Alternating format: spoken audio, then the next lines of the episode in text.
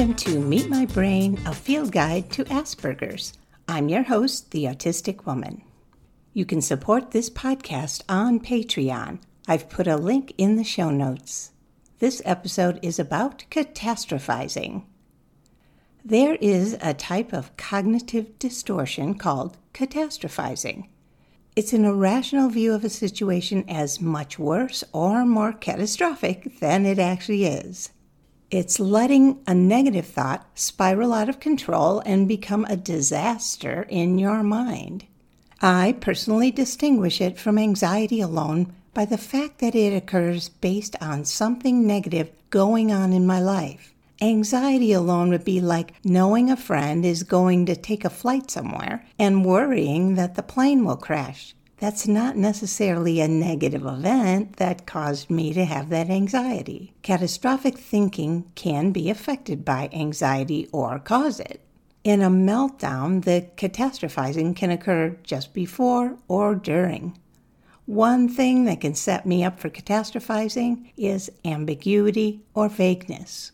An example would be when someone says, "We need to talk," especially when that comes in an email or text. This message could be something positive or negative, but how do I know which it is?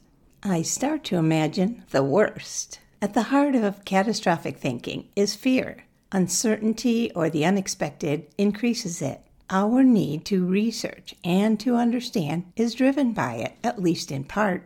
We want to understand the rules and structure of social communication. We script encounters with others in advance in an attempt to feel confident and prepared. We guess at the outcome and fear the consequences of making a mistake. In essence, we have to use our imaginations to predict all possibilities, the good and the bad. It's a daily thing. When it wears us out or seems too mysterious, we isolate. How can an autistic person know when they are catastrophizing versus preparing? By the emotion they feel, the frustration and fear, and the stream of negative thoughts. Catastrophic thinking is more likely to occur when I'm faced with an unexpected event or events, and not positive ones. A few years ago, I was lucky enough to buy my own house. Well, it's not exactly the money pit, but at times it sure feels like it is. As soon as I get one thing fixed, there's another one to deal with. When I get the kitchen faucet replaced, the roof starts to leak. After the roof is repaired, a light stops working. After I've handled a series of these issues, when yet another repair is needed, I find myself thinking, why should I have it fixed? Something else will just break or go wrong next week. I get truly exhausted and frustrated by these challenges. What's going to go wrong next? It will always be like this. I'm going to sell the house and move somewhere that doesn't have these problems. When I run out of money, I'll just live in my car.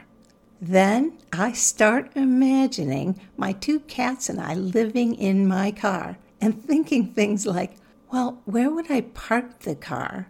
Where would I put the litter boxes?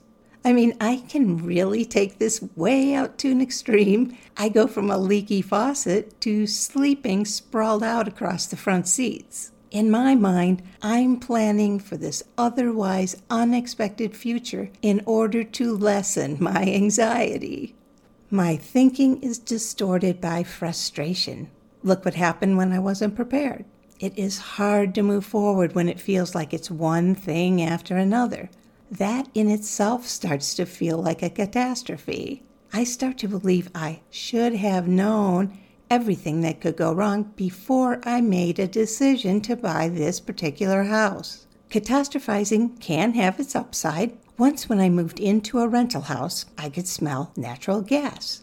It didn't seem to be coming from the stove or the heater. It was right when I walked in the front door. I worried. The gas company came out with a gas-sniffing device, and the tech went to the stove and heater and said, "No leaks, you're fine." I explained again that the odor was at the front door and was assured that everything was safe. Had I made something catastrophic out of nothing, I thought? No, Some odors can make me feel sick, and I could smell natural gas. I mean, that is dangerous on so many levels.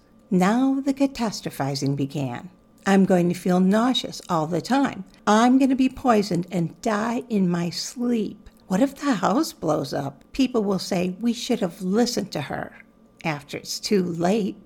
I couldn't stand these thoughts, so I called the landlord and he agreed to send out a plumber who listened to me. He had to go into a crawl space just big enough for him to squeeze into laying down. When he came out, he said, yes, there's a gas leak, and I found it.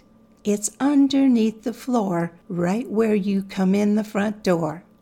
I can catastrophize over small things or large, like having enough money, not feeling well, if someone doesn't talk to me for a while, if things constantly break. Are there solutions? Yes, always having enough money, things that work perfectly, and good health, to name a few. Therapists suggest acknowledge that life is challenging. You'll have good and bad days. Notice that you're thinking irrationally. Tell your mind to stop. Think of a positive outcome. Make sure to get rest, get exercise, eat well, et cetera. I'm not against these. Some of them just restate the question for me. I notice when I'm catastrophizing, but that won't stop it. Eating well and getting rest is great, unless you're too stressed out to sleep. Can a person really think of a positive outcome at a time like this and believe it? I will make these attempts anyway, because they might at least help temporarily. When bad things keep happening, it can validate the catastrophic thinking, and many of these techniques aren't going to make a difference. What else have I tried? Talking to someone rational who understands how I see things at the moment is affected by autism. Someone understanding and impartial can show me alternative ways to think about the things that I can believe. Journaling helps me get it out on paper as a way to change my thinking. When I read later what I wrote, I get an idea of how intensely I felt and how defeated. Platitudes don't get me started. When I'm upset, platitudes don't help. They trivialize my feelings. Advice I might get looks like, everyone has bad days, or you're strong, you can handle it, and everyone's favorite, you're overreacting. What's best for me? Sometimes nothing. Write it out. Sometimes acknowledging it. Hey, I'm autistic. I'm on my own. This does suck. Reminding myself that I can figure it out eventually, just not today. Sometimes distracting myself. I'll go on a bike ride and let myself relax.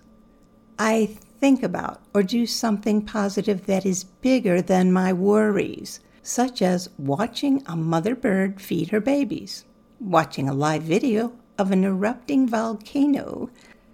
Things like that are powerful enough to make my catastrophes seem momentarily irrelevant. All I need is long enough to feel calmer. If I can notice that I'm exaggerating, thinking irrational thoughts, focusing on negative outcomes, I practice doing the things that could help. With all these catastrophes and so much practice, maybe I'll get good at it. Nah. I hope you've enjoyed this episode. I love hearing from you, so please contact me at An Autistic Woman on Twitter.